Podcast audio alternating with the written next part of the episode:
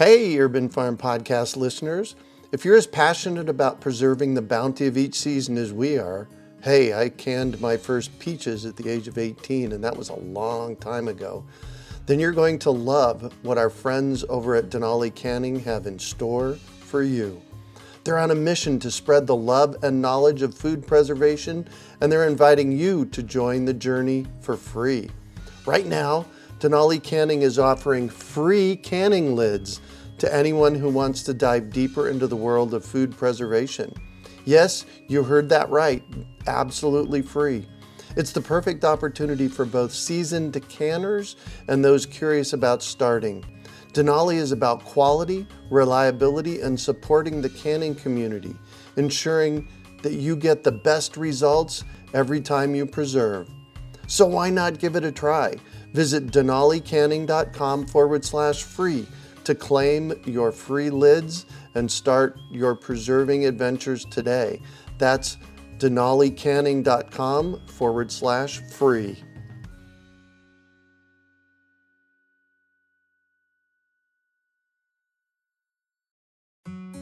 Greetings, urban farmers, gardeners, and healthy food visionaries. Farmer Greg here, and welcome to the 446th episode of the Urban Farm Podcast, where every day we work to educate and inspire you to become part of your food revolution.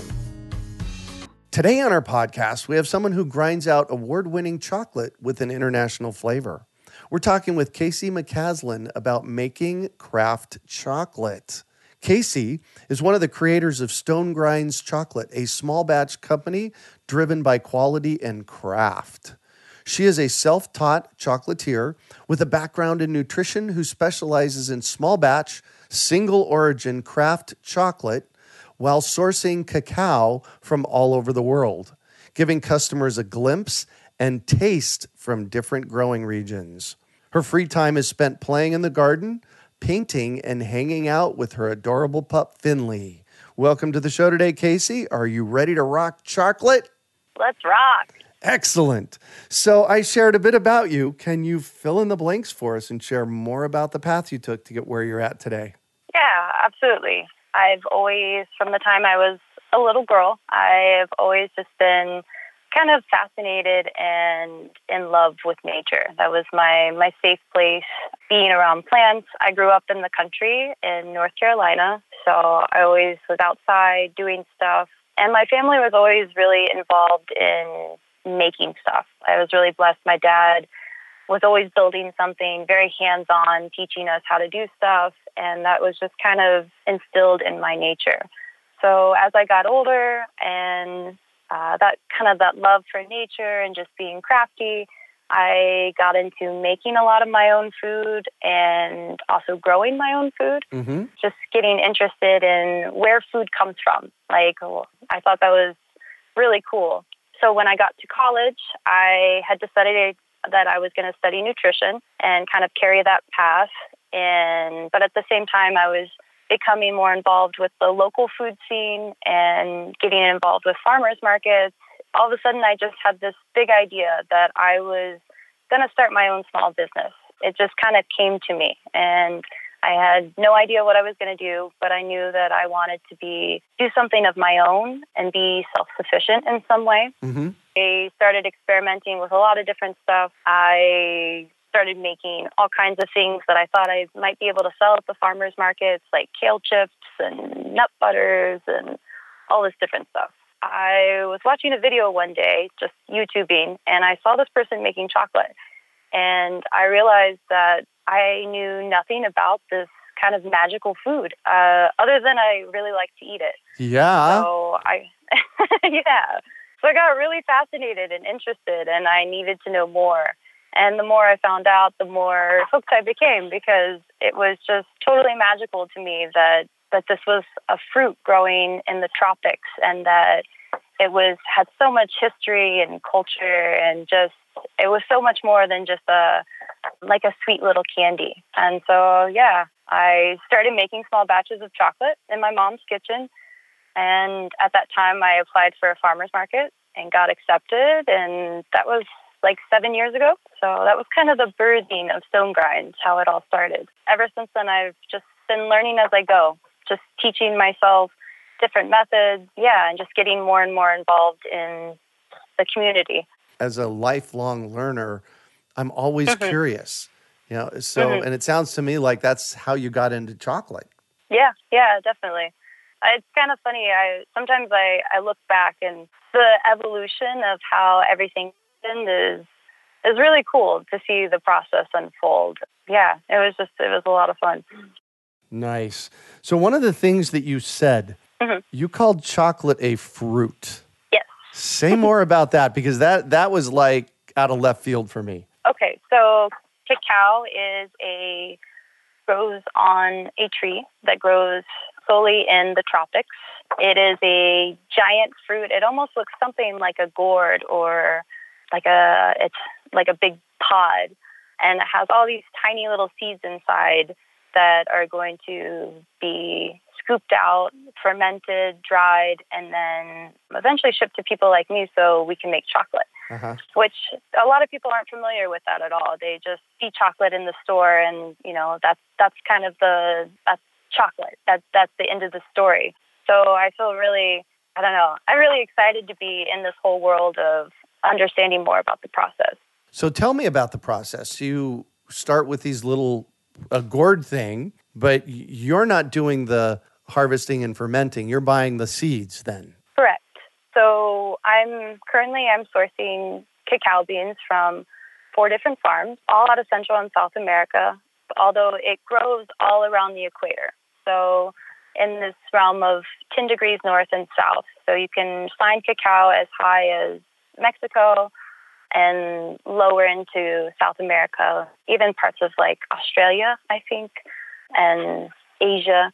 But our process starts with sourcing the beans, finding farms that we want to work with, farms that are ethical and sustainable.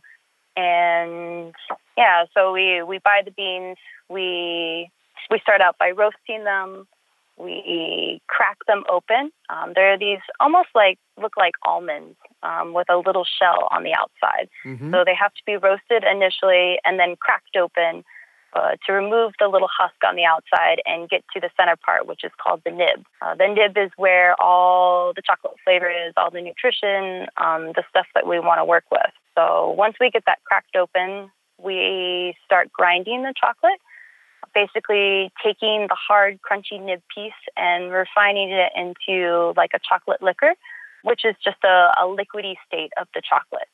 So it turns into that state because as we're grinding, there's heat and pressure applied in the grinder. Uh-huh. So it refines into this nice, almost like watery consistency. So you don't have to add liquid? No, no, no. It's just the natural fats in the cocoa bean that are kind of being broken down over time mm-hmm. and changing the consistency into a, uh, a smoother texture. So I spend about two days grinding, and then I do a process called conching. Chocolate or cacao, I should say, is most beans are, have a lot of acidity to them and astringency just naturally. So the conching process is really helping to relieve some of those acids just naturally. So basically what I'm doing is I'm pushing the grinders in, I'm creating a little bit more heat and friction to help those volatile acids come out so that you can have chocolate without all the astringency and without all the bitterness. Well, but for, for those of us that like 70 or 80% dark mm-hmm. chocolate, mm-hmm. that's where that that's that astringency that you're talking about, right? Yeah. So you're always going to have some of that astringency. Cacao is naturally it's a it's not a sweet food. The beans all range in flavors. Some are fruitier, some are more bitter, some are more astringent. It's just a process to kind of work some of that excess out. So you're always going to have a little bit of bitterness and a little bit of that those tannin flavors as you get higher in your percentages of chocolate, like 70, 80, 90%, um, things like that. Mm-hmm. So now now we have this astringent dark liquid. How do we make it into something that we love so much? So the next step is adding what other additional flavors. So things like sugar, or I do a lot of flavors, like flavored bars. So like raspberry, sea salt, I do a line of coconut milk chocolate, so I'll add coconut milk and add those ingredients in. And then the next step is going to be to temper the chocolate. Tempering is a really interesting process. It's um, something that's unique to chocolate. It's the heating and cooling of the chocolate liquid to create this nice texture and consistency so that it stays like that.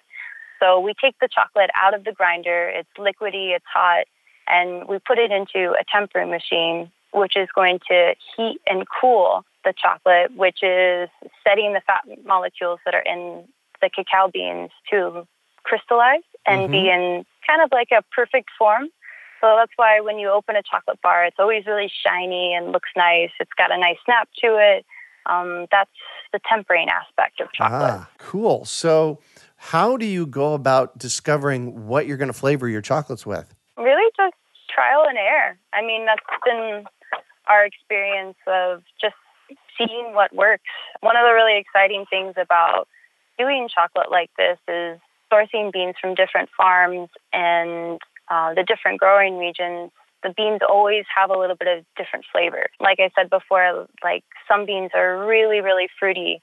Like Madagascar is a known region to have it's just extremely fruity chocolate, uh-huh. like almost tasting like pure citrus in the chocolate, like something was added to that. And so we get that bean and we decide after tasting it how we want to take care of it. You know, do we want to roast it heavily to tone down some of those fruity flavors? Or do we want to keep those fruity flavors alive and do a very light roast, a light conch, and keep those present? so yeah, it's all just, and, and that's the fun part too, is getting to make my own way and decide what I want to do, what I like, and hopefully get other people excited about it as well. Mm.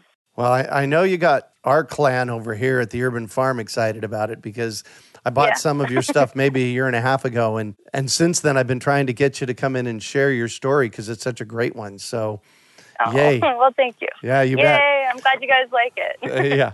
So you said berries, actually flavoring them with berries. Mm-hmm. So you actually purchased some dwarf black mulberry bushes from us this year? Yeah, at the, I at did. the at the fruit tree program. And I'm sitting here in my office looking at a hedgerow of dwarf black mulberries that are loaded with mulberries. Ooh. Maybe, sounds like we need to collaborate. Yeah. maybe we need to uh, get you over here and harvest some of these berries and uh, and do a yeah a mulberry chocolate. I'm excited about that. Uh, yeah, that would be amazing. I'm totally down to do that. So you mentioned these farms around the world. Have you visited with them?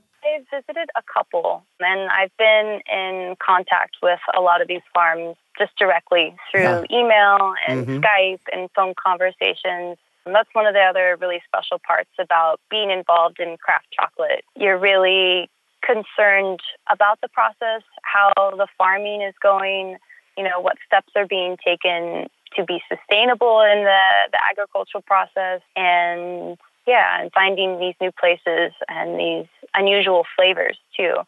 One of the farms we work with, they are really creative with how they take care of their beans. So all cacao is going to go through this harvesting, then fermenting, then drying process.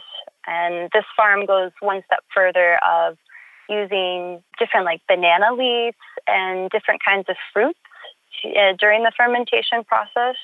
So you're getting these small nuances of those flavors in the finished product, which wow. I think is really cool. Yeah. Yeah. Um, so a lot of people are getting really creative and trying new things out. I had worked out also with another farm. They had traditionally beans are put in big crates and they're turned a couple times during the fermentation process to create a little agitation. And this farm was going even further and doing double turns and triple turns to create more and more agitation, to create more and more flavor which is really cool too. That was a bean I had a couple weeks ago, and that was awesome. Wow. When you say small batch, are we talking 10 bars, 100 bars, 1,000 bars of chocolate? So, small batch for me is somewhere between two and 400 uh, per week. And that's a, a pretty small scale in the world of chocolate. Mm-hmm. So, I have eight tiny little grinders that run consistently and they're producing just tiny little batches. I do a lot of test batches during the week with uh-huh. trying out new beans, like I was talking about, trying out new flavors. So I've noticed that you've gotten some notoriety. You've won some awards, uh, awards for chocolate. This sounds like fun. Tell me about that. Yeah, it's been a really amazing. This past year, I won a Good Food Award, which is a national, like artisan market competition throughout the U.S. They recognize people who are not only making really good food, good tasting food, but making food that is sustainable and that is concerned with, like I was talking about, the process of agriculture, how that's being taken care of, the ethics of it. So that was really awesome. I got to go to San Francisco and there were a lot of other food makers that I was familiar with and got to meet and greet with them. So that was that was really cool. Also had placed in the International Chocolate Awards last year, which was amazing and totally cool. Yeah. it was really cool. It was very humbling and just a, a good confidence booster, um, letting me know that I, I'm I'm doing what I'm supposed to be doing. So that felt really good. I got to meet a lot of chocolate makers from all over the world, people that I didn't think that I would ever get to meet. And that was just incredible. I felt like I was meeting movie stars or something, you know. It's like, oh my gosh. right. But yeah, that's been really, really good. Got a lot of good feedback from that too. That's awesome. How has your background in nutrition sparked this or helped this, and how does that play? Well, when I, I first started, it was just my kind of gateway into, you know, really getting involved in making my own food. As I learned more about just our food systems and nutrition in general, I had started already started growing a lot of my own food, and then I was just got super interested in making stuff on my own. I felt like it always tasted a little bit better, and it was just more interesting and fun. So that was my my gateway into just researching and uh, discovering how to make chocolate. Nice. And challenges getting your business started.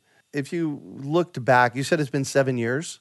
Yeah, uh, almost seven years. Almost seven years. If you look back, what what has been one or two of the challenges for you know anybody starting a business that you would look back at and say, ah, man, I wish I would have known not to do that, or I should have done this.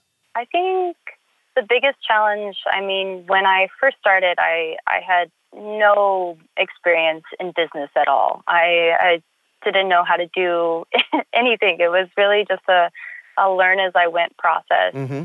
And so I think the most important thing for me in that was, like I said, just learning as I went and taking kind of every experience as well as a learning process. You said that you started at a farmer's market. How easy is that? And do, do you suggest that people start at the farmer's markets? Uh, yeah, absolutely. The farmer's market has been just an amazing platform to jumpstart my business and network and meet people, especially people that are like minded. You know, it seems like everybody that's going to the farmer's market is interested in getting to know their food, getting to know their sources, and yeah, just things like that. I've met a lot of great people and great people to network with through the farmers market. How easy or hard is it to get into one? Uh, it depends on what you're doing. One thing that's really nice in Arizona, we have like a home baker's law. You can produce food out of your home as long as you're not using certain perishable ingredients. So you've got it here in Arizona, California, which was really nice for me because that is that's how I got my jump start. Uh-huh. I was just using dried cacao beans and different forms of sugar, and so I was able to do this right in my mom's home kitchen. So when I first started, and that was really nice because financially I had just a, a place that I could start out and and kind of grow at a slow, nice, progressive rate. Mm-hmm. So I definitely recommend the farmers market. It's it's such a it's also such a nice like it's an inspiring place. You're you're oh, yes. meeting so many different kinds of people that are interested in so many different things relating to food and small business in general. So it's a it's a really good place to connect and get inspired for your own projects. Amen to that. I'll tell you, there you, it, you're you're right. It is a very exciting place to hang out at farmers markets. Yeah. So, do you sell your chocolate anywhere other than the farmers market? I do. I sell here locally in the valley to a lot of different bodegas and artisan markets and shops. I have them listed all on my website. So Stone Grindz, grinds with a Z dot com. I also sell online, so you can purchase any of the bars that I'm currently making through the website. Beautiful. And that's S T O N E G R I N Z dot com? Yes. Perfect.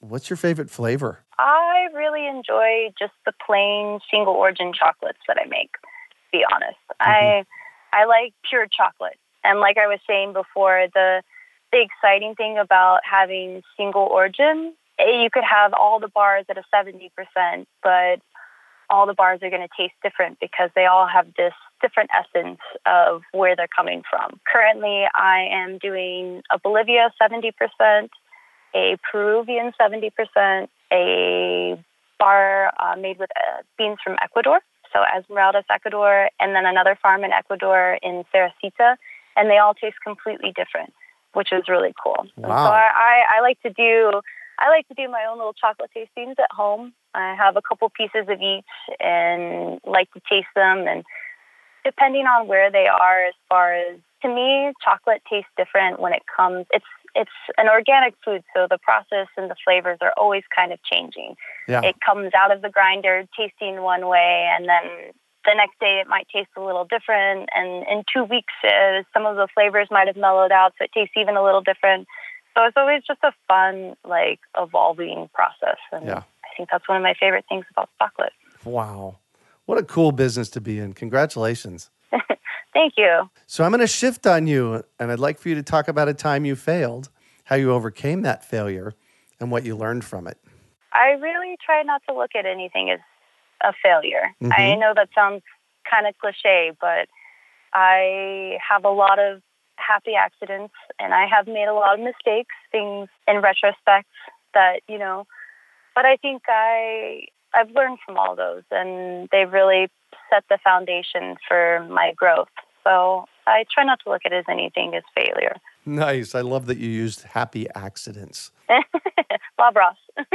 and I, and your takeaway, I like this. Your takeaway is that they're not failures; they're learning opportunities, and that's ultimately the reason I asked this question is because yeah, you know, when people say, "Well, I killed plants," I always tell them, "I promise you, I've killed more plants than you have, not on purpose, but that's how we learn."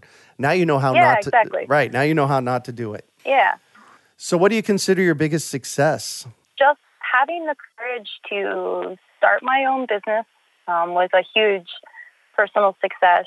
And through my business, I've found a lot of kind of my voice and what I'm passionate about. So, yeah, I think that's my, been my biggest success. I found that confidence in myself to do what I love. Beautiful. So, what drives you? I think learning drives me. Kind of going with my last two answers. I'm I'm just I I love to learn. I love to understand things. I think that in learning new things, I become more understanding of just the world in general and the people in it. And that always is a humbling process. And through that process, you realize there's a lot of good and there's a lot to be amazed by in the world. Mm-hmm. So I'm always trying to learn new things. I think that's the key. Yeah. And uh, if you could recommend one book for our listeners, what would it be and why? The Signature of All Things by Elizabeth Gilbert. This is my all time favorite book. It is a fiction book. Elizabeth Gilbert is the author who a lot of people are familiar with Eat, Pray, Love. Yep. So she's the author of that book. And this is one of her later books, and it is just, it's an awesome adventure. She's a great storyteller. So, and kind of the main character learning who she is and her own personal growth. And she does it in such a magical way. I think I have a signed copy of this book on my shelf that I've read, but it was. Ah! It was a long time ago. This was a this was a story of a woman and how she grew up over generations, practically, right? Yeah. And it happened in the what years was it? So this is I think in maybe the late 1700s, I want to say. Right.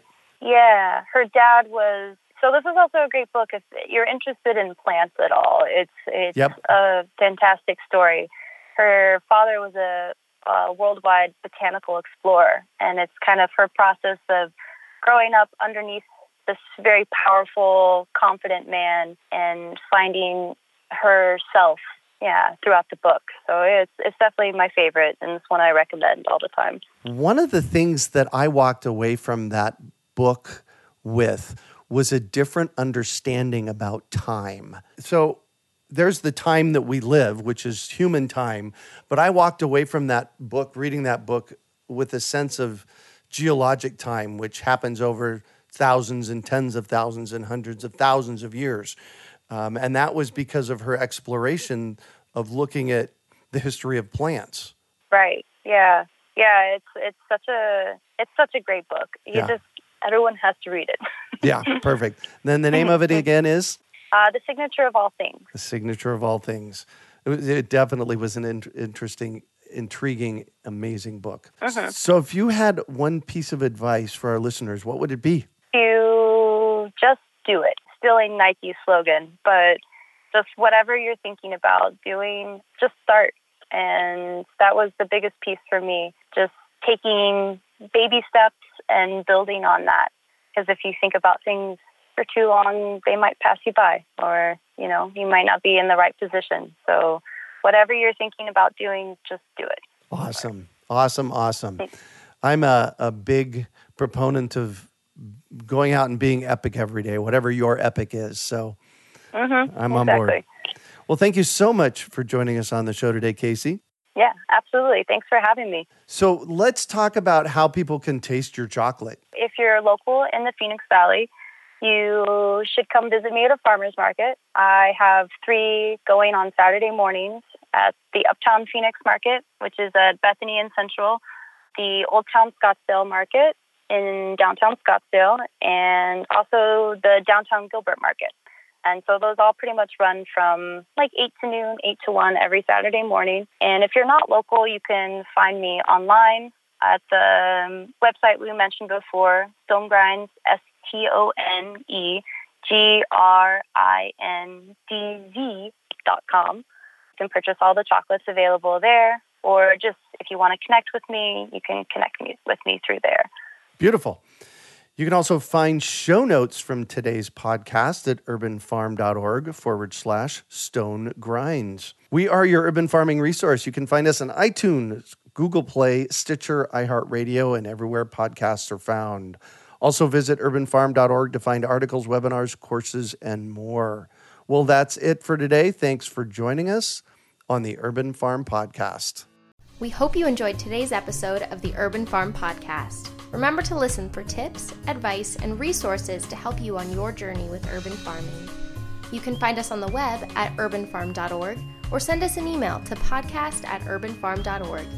In the words of Vincent van Gogh, great things are done by a series of small things brought together. Be encouraged that with each lesson learned and skill developed, you are one step closer in the direction of your dreams. Hey, Urban Farm Podcast listeners.